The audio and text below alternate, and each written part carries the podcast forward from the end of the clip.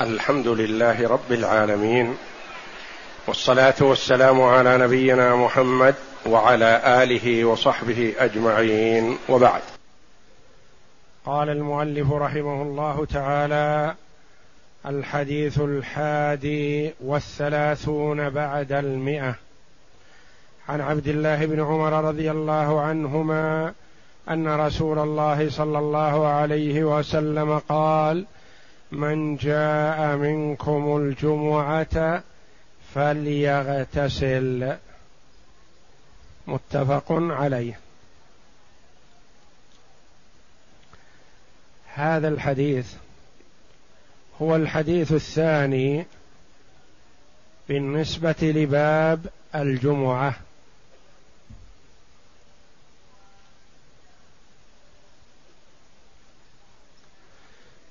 يقول صلى الله عليه وسلم في هذا الحديث الصحيح من جاء منكم الجمعة فليغتسل. هذا أمر من النبي صلى الله عليه وسلم يقتضي أن من أراد الذهاب إلى صلاة الجمعة فإن عليه الاغتسال.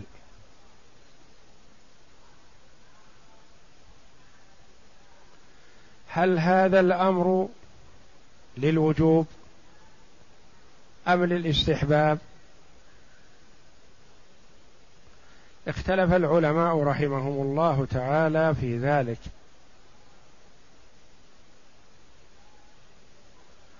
الإجماع على أنه مشروع. يشرع الاغتسال لمن أراد الذهاب إلى الجمعة. والخلاف في الوجوب أو الاستحباب. الجمهور قالوا للاستحباب.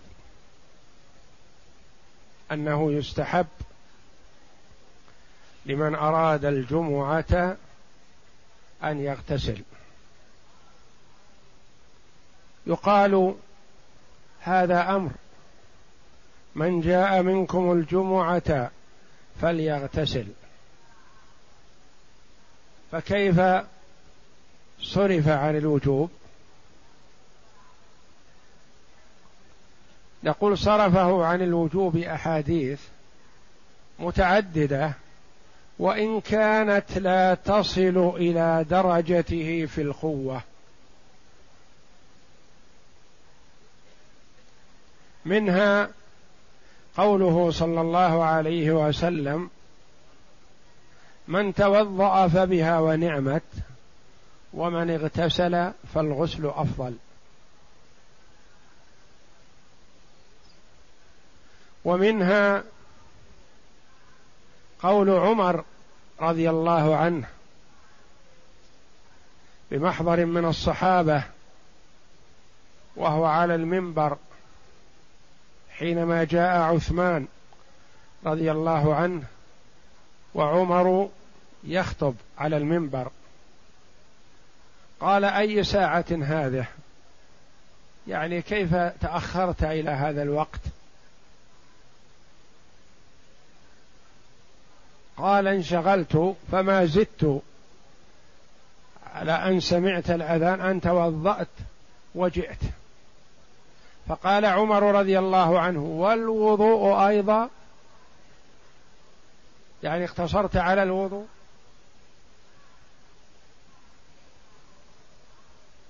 فلو كان الاغتسال واجبا ما تركه عثمان رضي الله عنه. ولو كان الاغتسال واجبا ما أقره عمر رضي الله عنه بمحضر من الصحابة على الاقتصار على الوضوء. لكان أمره بالخروج والاغتسال.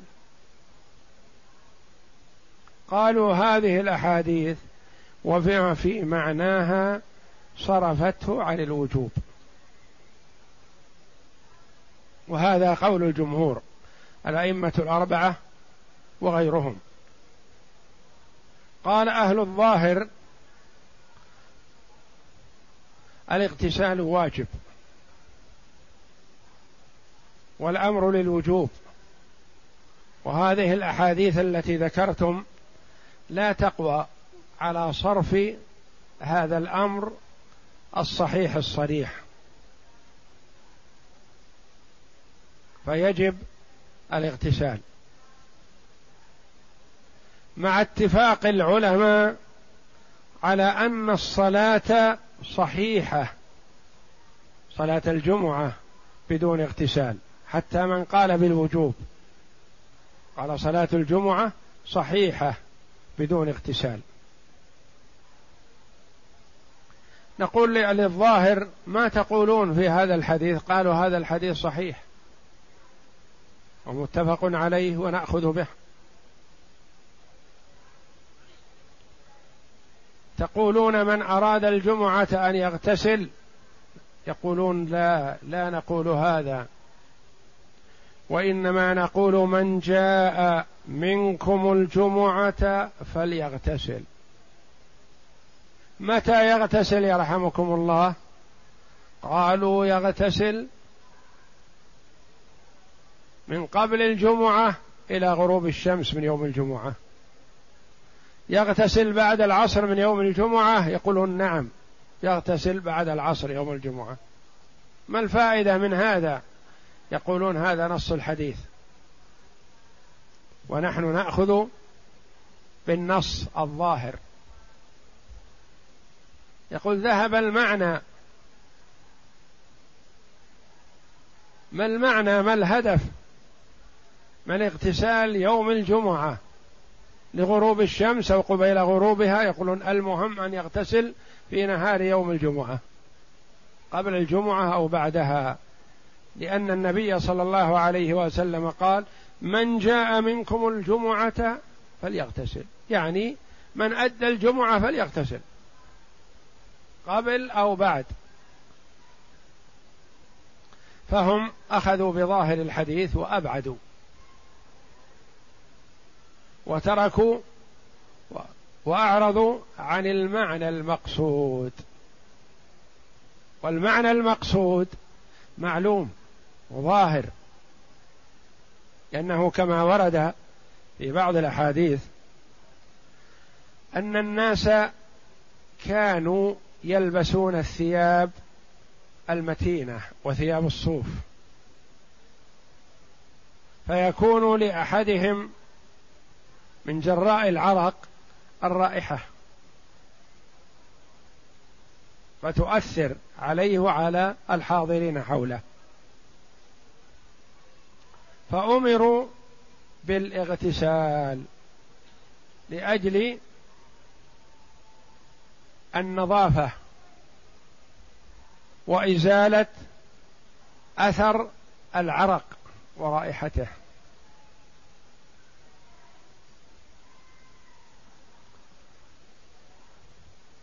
ولهذا السبب قال بعض العلماء إن الأمر بالاغتسال للجمعه منسوخ. قالوا إن الأمر كان في أول الأمر وفي أول الإسلام. فلما وسع الله عليهم ولبسوا الثياب الخفيفة ما وجب عليهم وما لزمهم الاغتسال.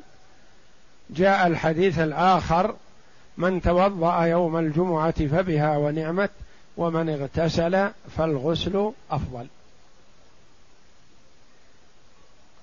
اذا هذا الحديث صحيح. والقول بالنسخ يلزم منه معرفة التاريخ. ومعرفة تاريخ الناسخ وتاريخ الحديث المنسوخ فليس من السهولة أن نقول إن هذا الحديث منسوخ بكذا حتى يثبت لدينا التاريخ ولم يثبت. وإنما ممكن التخصيص وممكن الصرف عن الوجوب للاستحباب لأنه يأتي الأمر كثيرا للاستحباب. وأما النسخ فهو إلغاء للحديث ورفع لمعناه بالكلية. كما في قوله تعالى والذين يتوفون منكم ويذرون أزواجا وصية لأزواجهم متاعا إلى الحول هذه الآية نسخت الذين يتوفون منكم ويذرون أزواجا يتربصن بأنفسهن أربعة أشهر وعشرا فالآية المنسوخة مرفوع معناها. والحديث المنسوخ يكون منتهي معناه لا معنى له. وأما إذا لم نقل بالنسخ فالحديث معمول به والحديث باق دال على مشروعية الاغتسال وعلى استحبابه وتأكده. والوجوب صرفه الحديث من أت من توضأ يوم الجمعة فبها ونعمت ومن اغتسل فالغسل أفضل. وقول عثمان رضي الله عنه ما زدت على أن توضأت وجئت. لو كان واجبا ما اقتصر على الوضوء.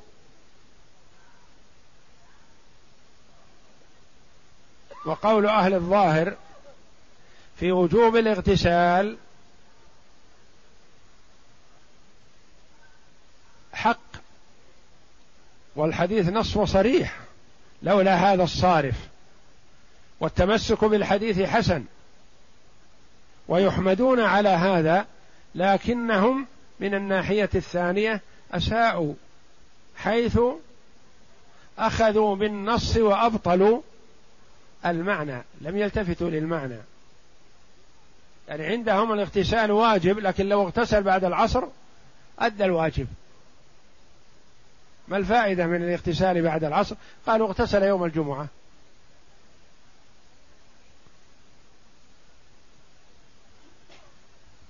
فكل طائفة من أهل العلم قد تقول قولا له حظ من النظر من ناحية لكنه يكون مردودا عليهم من ناحية أخرى. فلا يرد قول العالم والآخذ بالسنة من كل وجه وإنما قد يقبل من وجه ويرد من وجه آخر.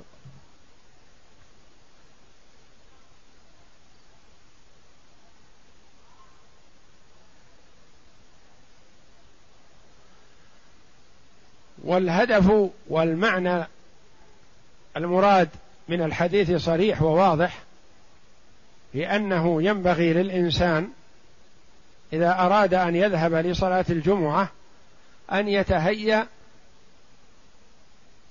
ويتنظف ويستعد للصلاة بأحسن ما يمكن أن يقدر عليه من الاغتسال ولبس أحسن الثياب والابتعاد عن الروائح الكريهة والحرص على الرائحة الطيبة وهكذا ينبغي للمسلم في كل مجامع المسلمين. فاستحب كثير من العلماء ذلك للمسلم حتى عند حضور الولائم والاجتماعات الخاصة والعامة التي تجمع عددا من المسلمين في أنه يحسن بالمسلم أن يظهر بالمظهر اللائق الحسن.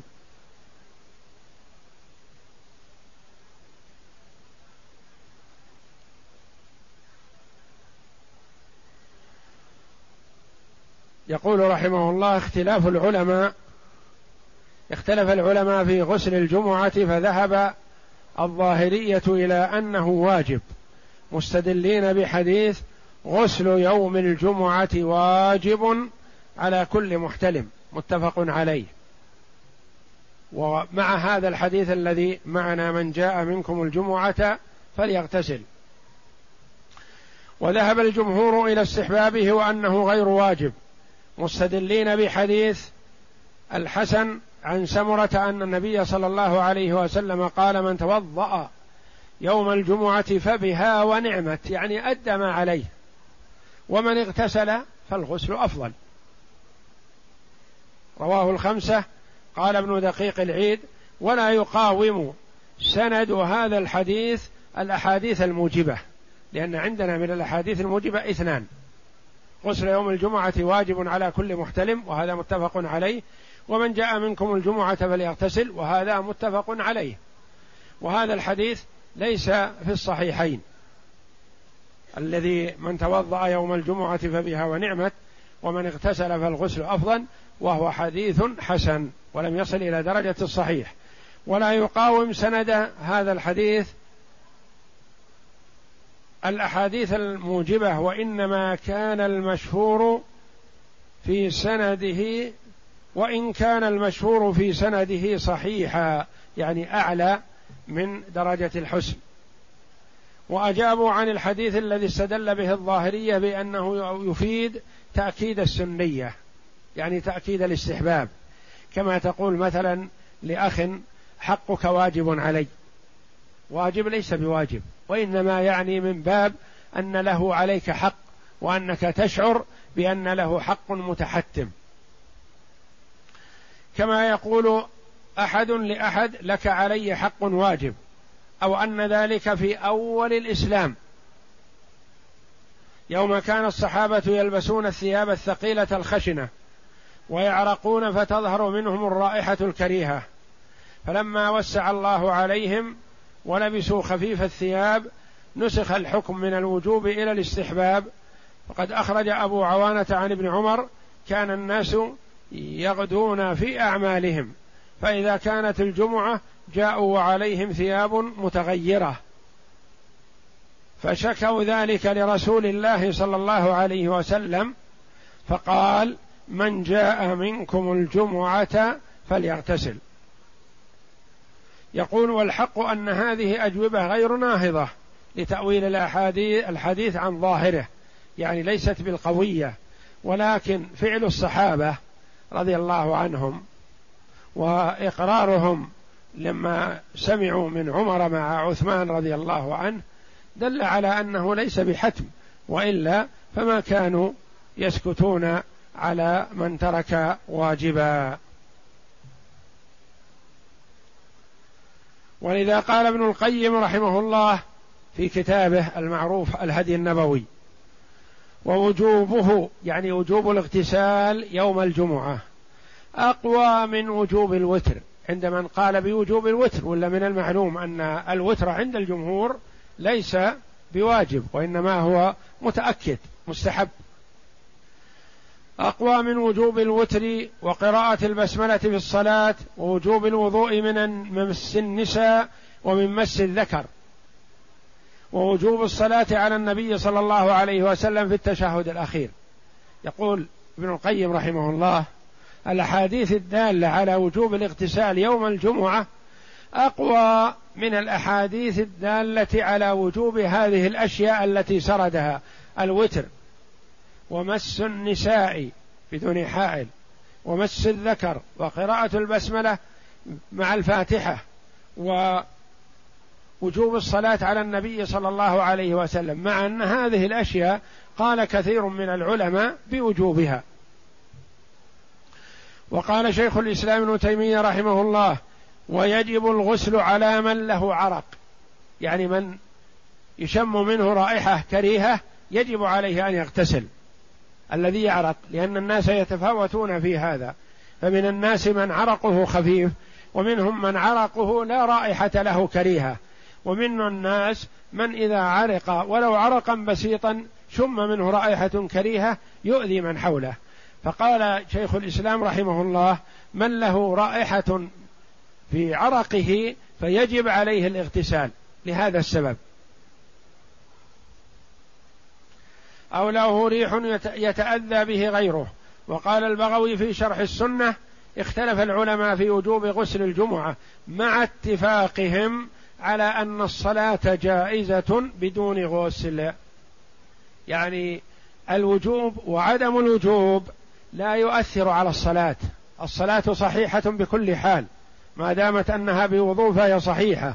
لا يقال إن هذا لم يغتسل فلا تصح جمعته. جمعته صحيحة وإن لم يغتسل.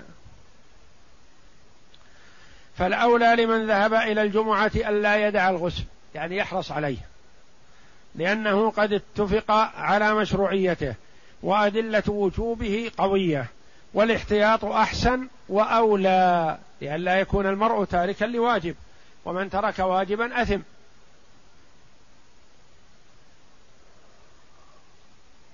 قال الصنعاني رحمه الله وهو أي وهؤلاء أي الذين أولوا الحديث داروا مع المعنى وأغفلوا المحافظة على التعبد.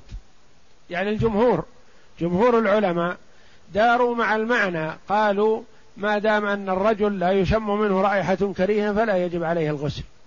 يقول وأهملوا اللفظ والظاهرية بعكسهم.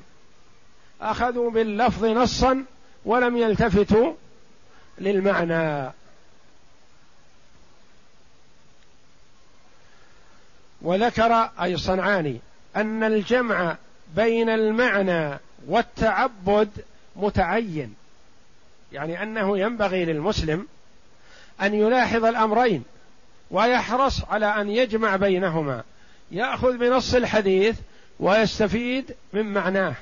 لا يأخذ بلفظه ويهمل المعنى كما فعل الظاهرية ولا يأخذ بالمعنى ويهمل اللفظ فيحرم الأجر أجر أداء الواجب كقول الجمهور. فالحرص على الاغتسال مع اعتقاد عدم الوجوب لكن تعبدا وأخذا بأمر النبي صلى الله عليه وسلم. الأحكام المأخوذة من الحديث ظاهر الحديث وجوب الغسل لصلاة الجمعة والأصل حمل الحديث على ظاهره وتقدم الخلاف في ذلك وأدلته يعني أدلة الخلاف أدلة كل فريق مخالف. ظاهر الحديث الوجوب من أتى الجمعة فليغتسل غسل الجمعة واجب على كل محتلم. وهذان أحاديثان متفق عليهما. ثانيا فيه دليل على أن الغسل يكون للصلاة ويقدم عليها وهو الصحيح لأنه مقصود لها لا ليومها ليس الغسل ليوم الجمعة فقط. خلافا للظاهرية الذين يرون أن الغسل يكفي ولو بعد الصلاة. قالوا لو اغتسل قبل المغرب بربع ساعة كفاه. المهم أن يغتسل يوم الجمعة. ثلاثة فيه دليل على أن الأفضل أن يكون الغسل قبيل الذهاب إلى صلاتها. يرى بعض العلماء أن الغسل يجب أن يكون عند الذهاب وأن يستمر على طهارته في غسله هذا حتى يؤدي الجمعة. ويرى الجمهور أنه لو اغتسل وتوضأ ثم أحدث بعد ذلك ثم توضأ فإنه قد أدى الواجب. لأن الجمهور لاحظوا المعنى. والأولون قالوا لا نريد الاغتسال يتصل بصلاة الجمعة. قال الأولون لو اغتسل للتهيؤ لصلاة الجمعة مثلا. ثم في أثناء الطريق لصلاة الجمعة أحدث. ثم توضأ. قالوا يكون ما أدى الواجب. لأنه ما ذهب للجمعة باغتسال. وإنما هذا الاغتسال عقبه حدث. فأبطله. الجمهور قالوا لا. إذا اغتسل ليوم الجمعة ولو أحدث بعد ذلك وتوضأ فاغتساله مؤد للسنة ولمشروعية الاغتسال يوم الجمعة. إلا أن الأفضل أن يقترن الاغتسال بالذهاب للجمعة ليكون المعنى المقصود من الاغتسال مراد بخلاف ما لو اغتسل مثلا قبل طلوع الشمس ثم رقد ثم قام وتوضأ وذهب للجمعة هذا يكون قد أدى الاغتسال يوم الجمعة لكن المعنى ربما يكون ما تحقق له لأنه بنومه هذا حصل منه ما حصل فما يكفي. وكذلك الاغتسال هذا لو كان عن جنابة ونوى به غسل الجمعة والجنابة حصل له المقصود. لأنه إذا نوى بالفعل الواحد شيئين أو ثلاثة أو أكثر حصل له ذلك بحسب نيته كما تقدم مثلا لو توضأ ودخل المسجد وطاف بالبيت ثم صلى ركعتين ونوى بها سنة الوضوء وتحية المسجد والطواف حصل له ذلك.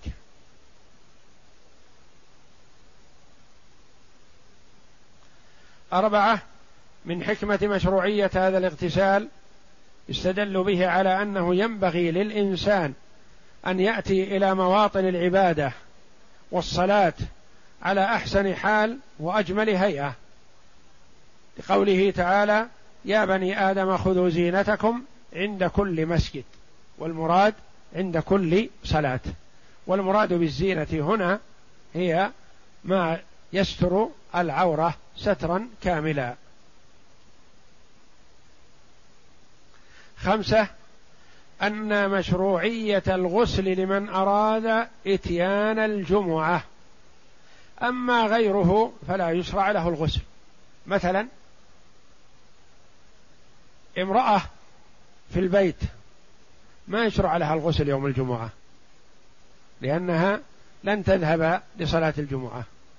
مريض في بيته ما يشرع له الغسل يوم الجمعة لأن الهدف من الغسل هذا هو التهيؤ وإزالة الرائحة والحرص على النظافة لمن أراد الذهاب إلى الجمعة. من كان معذور عن صلاة الجمعة لأي عذر من الأعذار المجيزة له التخلف عن الجمعة كما تقدم لنا فلا يشرع في حقه الاغتسال يوم الجمعة. فالاغتسال يوم الجمعة مشروع لمن أراد الذهاب إلى الجمعة. وكذا إذا أرادت المرأة الذهاب إلى الجمعة فيشرع لها ذلك. لأنه يشرع لمن أراد الذهاب إلى الجمعة رجلا كان أو امرأة.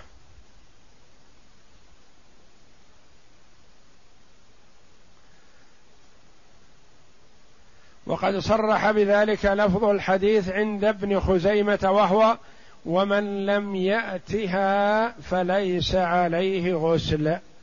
يعني من لم يأت الجمعة فلا يشرع في حقه الاغتسال.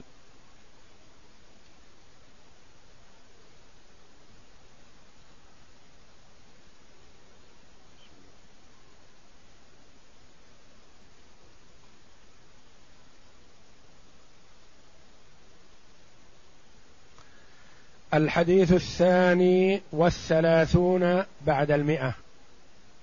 وهو الحديث الثالث في باب الجمعة. عن جابر بن عبد الله رضي الله عنهما قال جاء رجل والنبي صلى الله عليه وسلم يخطب الناس يوم الجمعة. فقال أصليت يا فلان؟ قال لا. قال قم فاركع ركعتين. وفي رواية وفي رواية فصل ركعتين. هذا الحديث كان النبي صلى الله عليه وسلم يخطب يوم الجمعة. فدخل رجل يقال له سليك الغطفاني من بني غط من غطفان. فجاء وتقدم وجلس في الصف. والنبي صلى الله عليه وسلم ينظر إليه. فناداه أصليت ركعتين؟ قال لا. فالنبي صلى الله عليه وسلم يسأله لأنه محتمل أنه حينما دخل باب المسجد تيامن أو تياسر وصلى ركعتين ثم تقدم إلى الصفوف الأول. ويحتمل أنه لم يصلي فالنبي صلى الله عليه وسلم يسأله. الصحابي رضي الله عنه دخل والنبي صلى الله عليه وسلم يخطب فمن حرصه على استماع الخطبة والرغبة في الاستفادة من كلام النبي صلى الله عليه وسلم ما صلى وإنما تقدم وجلس حتى يسمع. لأن صلاتهم ليست كصلاتنا. يصلي وهو يسمع ويدري ما يقال.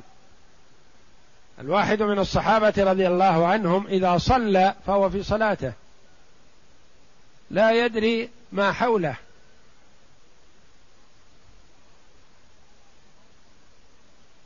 فهو يقبل على صلاته ويعرض عما سواها.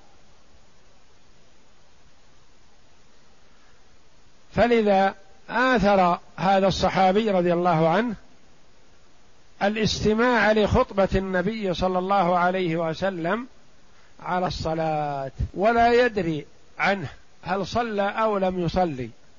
وهذا في دلالة على أن النبي صلى الله عليه وسلم لا يعلم الغيب. إلا ما أطلعه الله جل وعلا عليه. فلذا سأله قال أصليت ركعتين؟ أصليت يا فلان؟ قال لا. قال قم فاركع ركعتين. استدل كثير من العلماء رحمهم الله ومنهم الإمامان الشافعي وأحمد على وجوب تحية المسجد. حتى وإن كان الإمام يخطب. حتى وإن كان المؤذن يؤذن. فلا يجلس حتى يصلي ركعتين.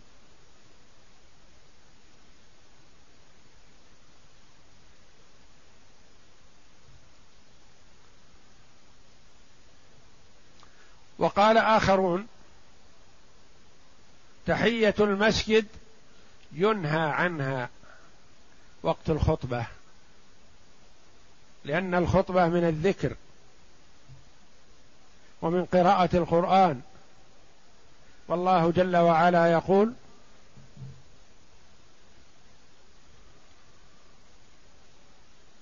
وإذا قرئ القرآن فاستمعوا له وأنصتوا لعلكم ترحمون.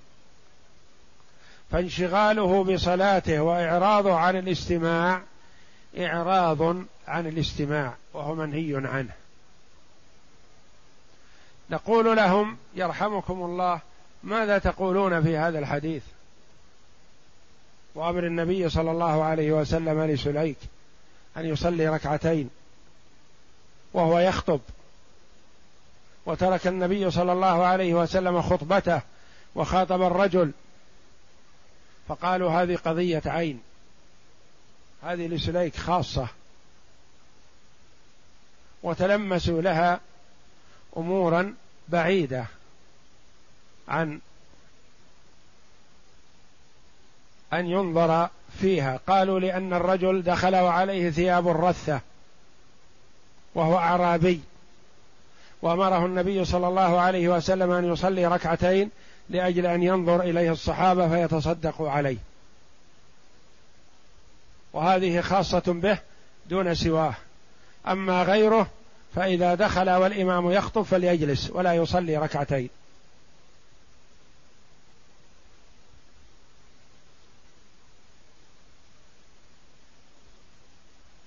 والحديث صريح. وأحاديث أخر. حديث آخر متفق عليه. إذا دخل أحدكم المسجد فلا يجلس حتى يصلي ركعتين. وغير ذلك فتحية المسجد واجبة. وقد عرفنا فيما سبق أن تحية المسجد تدخل ضمن أي صلاة يصليها. لو دخل والصلاة أقيمت فدخل في الفريضة مع الإمام دخلت تحية المسجد ضمنها. لو دخل وطاف بالبيت ثم صلى ركعتين تحية المسجد وسنة الطواف. تداخلتا وصحت وأجزأت عن الاثنتين وهكذا. تحية المسجد تدخل ضمن الراتبة. لو دخل مثلا لصلاة الظهر دخل لصلاة الفجر. اللتين راتبتهما قبلهما. فصلى ركعتين نوى بهما تحية المسجد والراتبة. صح ذلك. وأخذ من هذا الحديث مخاطبة الخطيب لمن في المسجد وأن هذا لا يؤثر على الخطبة وإنما ينهى المستمعون أن يتكلموا إلا مع الإمام لأن سليك جاوب النبي صلى الله عليه وسلم فالذي له الكلام الإمام. ومن يخاطب الإمام سواء كان ابتداء أو إجابة لسؤال الإمام. إجابة لسؤال الإمام كجواب سليك. وابتداء كقول الأعرابي الذي دخل والنبي صلى الله عليه وسلم يخطب قال له يا رسول الله قطعت السبل وهلكت الأموال. وقال ما قال فادعوا الله أن يسقينا. النبي صلى الله عليه وسلم كان يخطب والرجل يخاطبه. فلم ينهه النبي صلى الله عليه وسلم ولم يمنعه. ولم يعنفه الصحابة لأن مخاطبة الرجل للإمام للخطيب نفسه لا حرج فيها.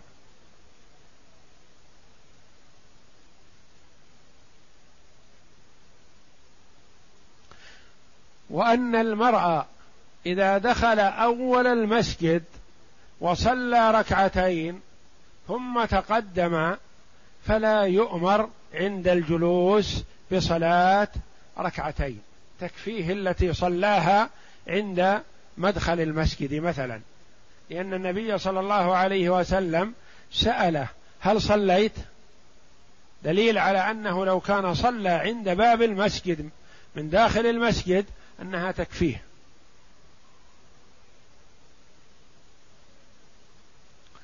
وكذا إذا جلس المرء قبل أن يصلي ركعتين ثم قام وصلى أنه يستدرك ذلك ولا يقال فاتت عليه بالجلوس. وقال بعض العلماء تفوت عليه بالجلوس إذا كان عالما ذاكرا. أما إذا كان جاهلا أو ناسيا فاستدرك وقام أو علم فقام فإنه يدرك تحية المسجد ولا تفوت عليه.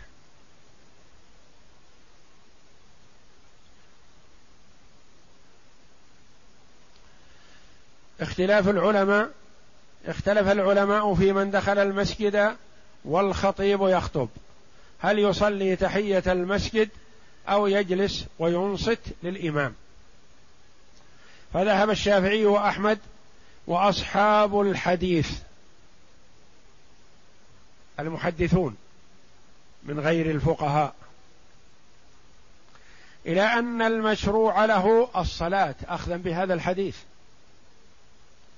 مستدلين بهذا الحديث وبحديث إذا جاء أحدكم يوم الجمعة والإمام يخطب فليركع ركعتين. وذهب مالك وأبو حنيفة إلى أنه يجلس ولا يصلي. مستدلين بقوله تعالى وإذا قرئ القرآن فاستمعوا له وأنصتوا لعلكم ترحمون. وحديث إذا قلت لصاحبك أنصت يوم الجمعة فقد لغوت. وأجاب المستحبون للصلاة عن الآية بأجوبة. منها أن هذين الحديثين مخصصان لها مخصصان للآية ولقوله إذا قلت لصاحبك أنصت فقد لغوت. على فرض إرادة الخطبة في الآية وكذلك مخصصان للحديث الآمر بالإنصات لأن النبي صلى الله عليه وسلم هو الذي أمر بالصلاة. وأجاب أبو حنيفة ومالك عن حديث الباب بأجوبة واهية. لا يركن إليها في عدم الأخذ بهذين الحديثين الصحيحين الصريحين لأن الحديثين صحيحان صريحان في صحيحان من حيث القوة متفق عليهما وصريحان في الأمر بالصلاة. ولذا قال النووي في شرح مسلم عند قوله صلى الله عليه وسلم إذا جاء أحدكم والإمام يخطب فليركع ركعتين وليتجوز فيهما. يعني ليختصر ليخفف حتى لا تفوته الجمعة.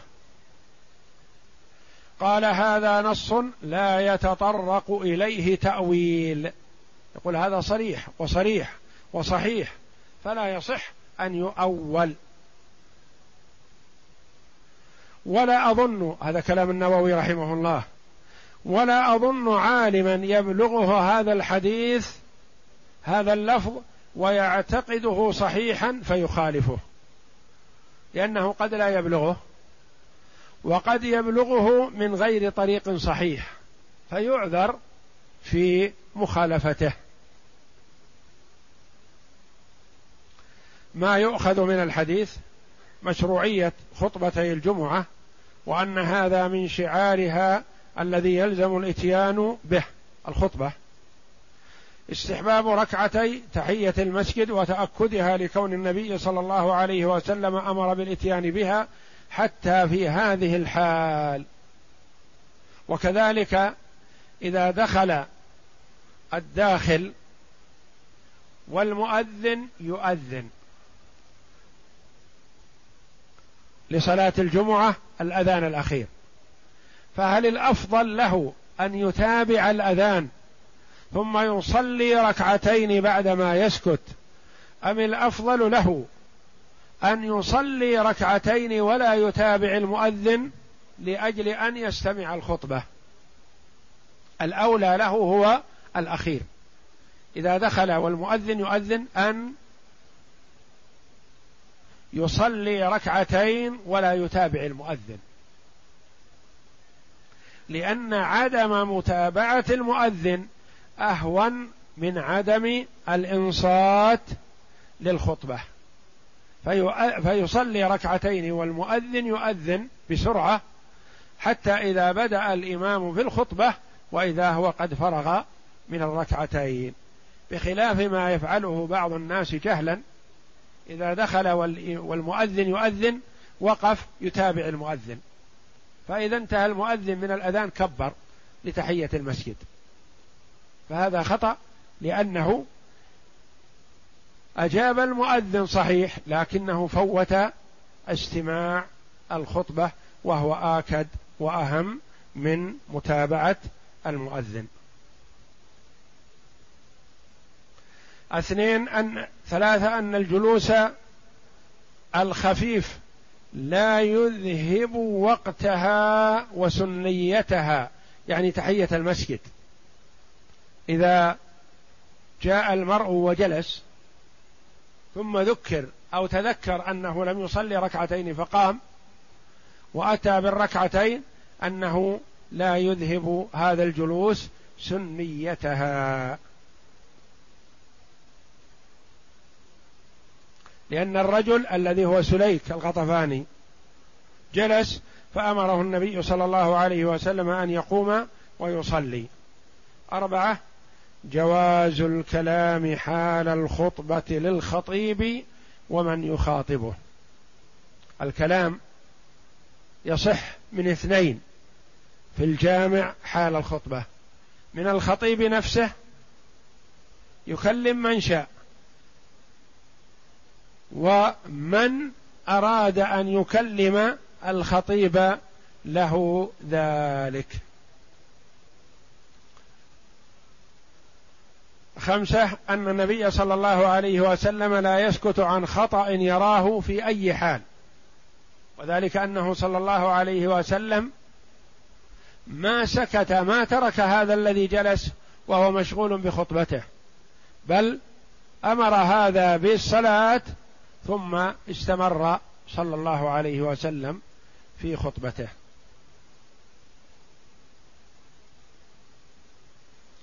ستة أن لا يزيد في الصلاة على ركعتين. إذا دخل الداخل والإمام يخطب يصلي ركعتين. هل له بعد ذلك أن يقوم فيصلي ركعتين أخريين؟ لا. يقتصر على تحية المسجد.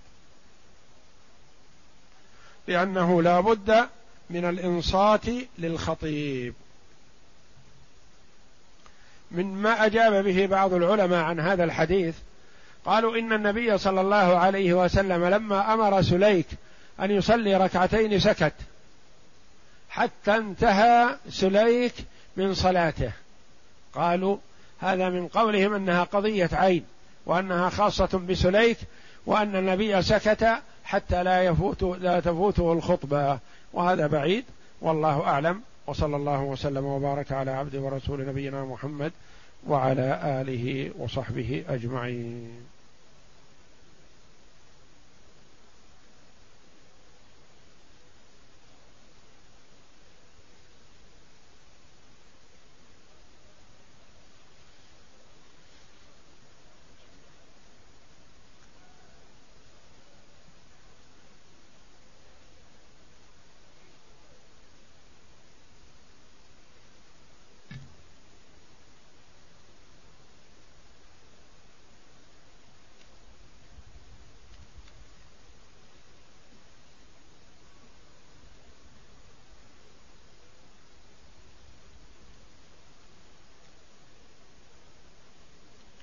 يقول الأخ السائل إذا اغتسل قبل الفجر أو في أثناء الليل هل يؤدي غسل الجمعة؟ لا لأن يوم الجمعة والجمعة من طلوع الفجر إلى غروب الشمس هذا يوم الجمعة والمراد الاغتسال من طلوع الفجر إلى الذهاب إلى صلاة الجمعة. فهو إذا اغتسل قبل الفجر معناه ما اغتسل في يوم يوم الجمعة. وحتى قال بعض العلماء كما تقدم أنه يلزم أن يكون عند الذهاب إلى الجمعة. يعني أخذوا بالمعنى وتقيدوا به تقيدا كاملا قالوا لو اغتسل ثم نام أو اغتسل ثم أحدث بأي حدث ريح أو بول أو غائط ثم توضأ بعد ذلك وذهب للجمعة ما يكون أدى اغتسال الجمعة.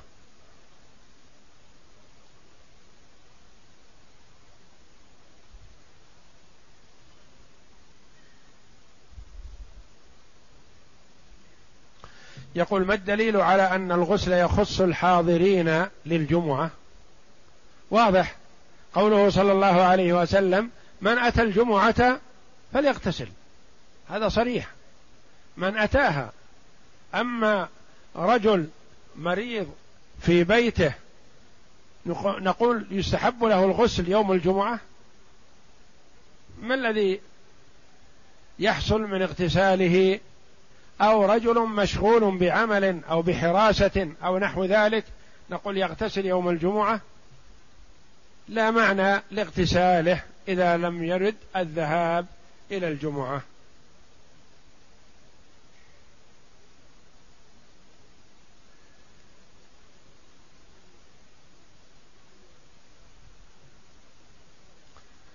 يقول الحراس ورعاة الأغنام ونحوهم هل عليهم جمعة؟ الحارس إذا وكل إليه عمل حراسة مهمة يخشى عليها فهذا عذر من الآثار التي تبيح له ترك الجمعة والجماعة وكذلك رعاة الأغنام إذا كان يرعون الأغنام خارج المدينة بعيدا عنها فإنهم يعذرون بالتخلف عن الجمعة والجماعة.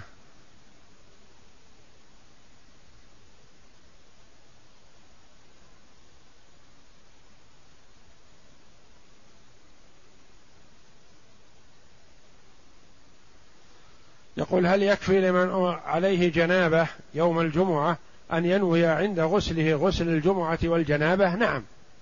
يكفيه ذلك كما تقدم.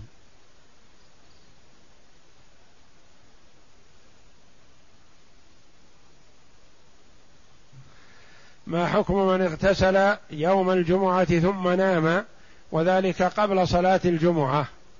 هذا تقدم أن للعلماء رحمهم الله فيه قولان. بعضهم قال إذا اغتسل يوم الجمعة ولو نام ثم توضأ وذهب للجمعة فيكون أدى غسل يوم الجمعة وبعضهم يقول لا.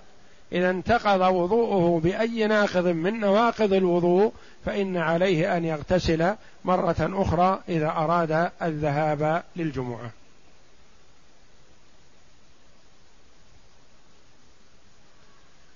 يقول أي حق أوجب؟ حق الوالدين أو حق الصهر؟ هذه ما يحتاج ما ينبغي أن يسأل عنها لأن هذه يعرفها الصغير والكبير. حق الوالدين أعظم الحقوق بعد حق الله جل وعلا وحق رسوله صلى الله عليه وسلم. والله جل وعلا قرن حقهما بحقه فقال تعالى أن اشكر لي ولوالديك.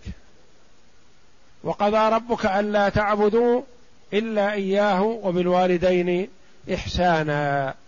فحق الوالدين لا يماثله حق لمخلوق سوى النبي صلى الله عليه وسلم لأن حق الرسول صلى الله عليه وسلم من حق الله جل وعلا فهو المبلغ عن الله صلوات الله وسلامه عليه.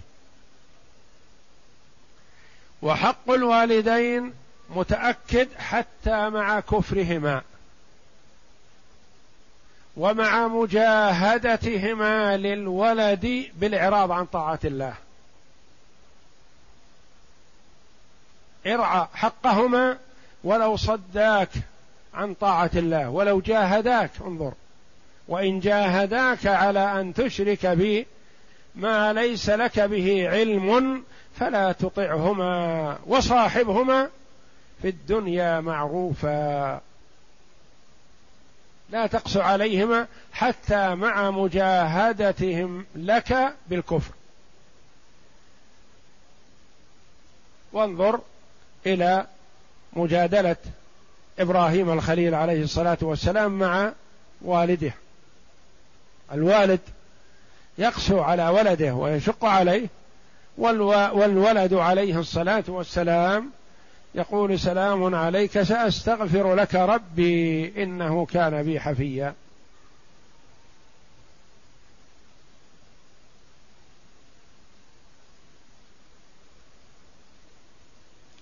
هل للمسح على الركن اليماني أجر وثواب؟ نعم. أي سنة تعملها اتباعا للرسول صلى الله عليه وسلم فلك بذلك أجر. إذا استشعرت عند لباس النعل تقديم لبس اليمين وعند الخلع تقديم خلع الشمال فلك بذلك أجر. لأنك باستشعارك الأخذ بسنة رسول الله صلى الله عليه وسلم لك أجر.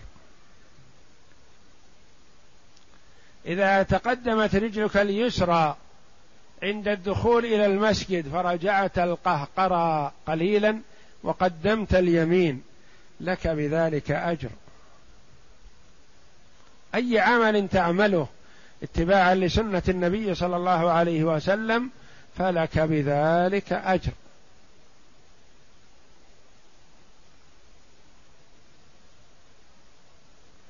ما هي أفضل طريق للحصول على فهم تفسير كتاب الله؟ الرجوع إلى كتب التفاسير يا أخي. الرجوع إلى كتب التفسير. كتفسير ابن كثير وتفسير ابن جرير الطبري وتفسير القرطبي وتفسير الشوكاني وتفسير الشيخ عبد الرحمن بن سعدي وتفسير الشيخ أبو بكر الجزائري رحم الله الجميع. كلها كتب جيدة ومفيدة ونافعة.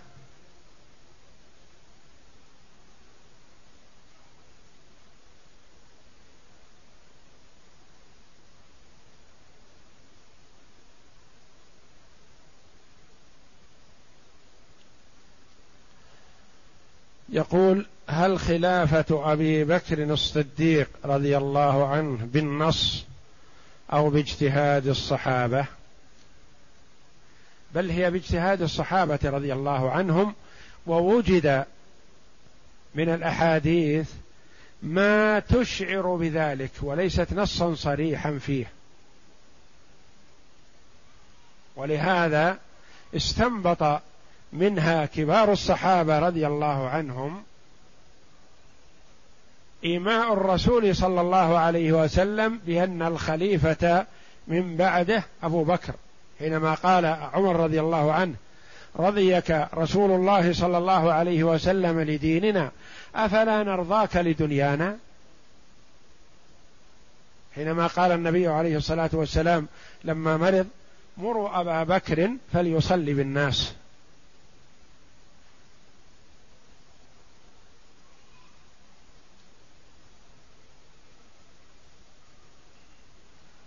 ما معنى التفسير بالمأثور وغيره؟ التفسير بالمأثور يعني بما ورد عن النبي صلى الله عليه وسلم أو عن الصحابة رضي الله عنهم. هذا التفسير بالمأثور. والتفسير بالاستنباط كاستنباط العلماء رحمهم الله أهل الفقه. والبصيرة والمعرفة بكتاب الله جل وعلا وسنة رسوله صلى الله عليه وسلم ولغة العرب.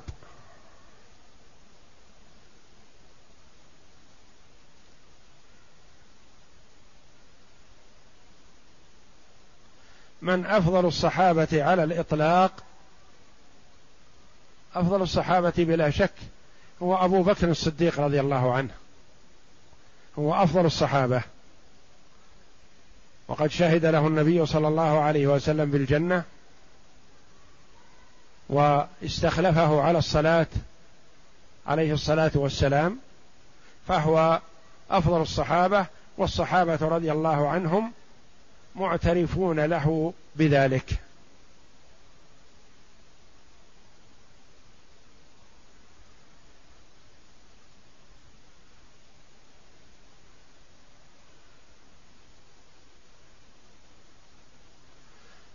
ما حكم من جمع بين الظهر والعصر بين مكة والمدينة ثم وصل إلى المدينة وقت العصر؟ صلاته صحيحة. إذا كان سافر مثلا من مكة أو من أي بلد قبل دخول وقت صلاة الظهر ثم في أثناء الطريق صلى الظهر والعصر جمع تقديم في وقت الظهر ثم وصل إلى البلد التي يريد المدينة أو غيرها. في وقت العصر فصلاته صحيحة ولا يعيد الصلاة.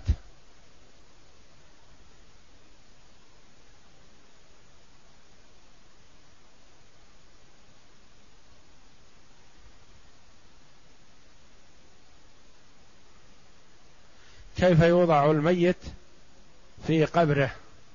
يوضع على شقه الأيمن متجه إلى القبلة. أفضل.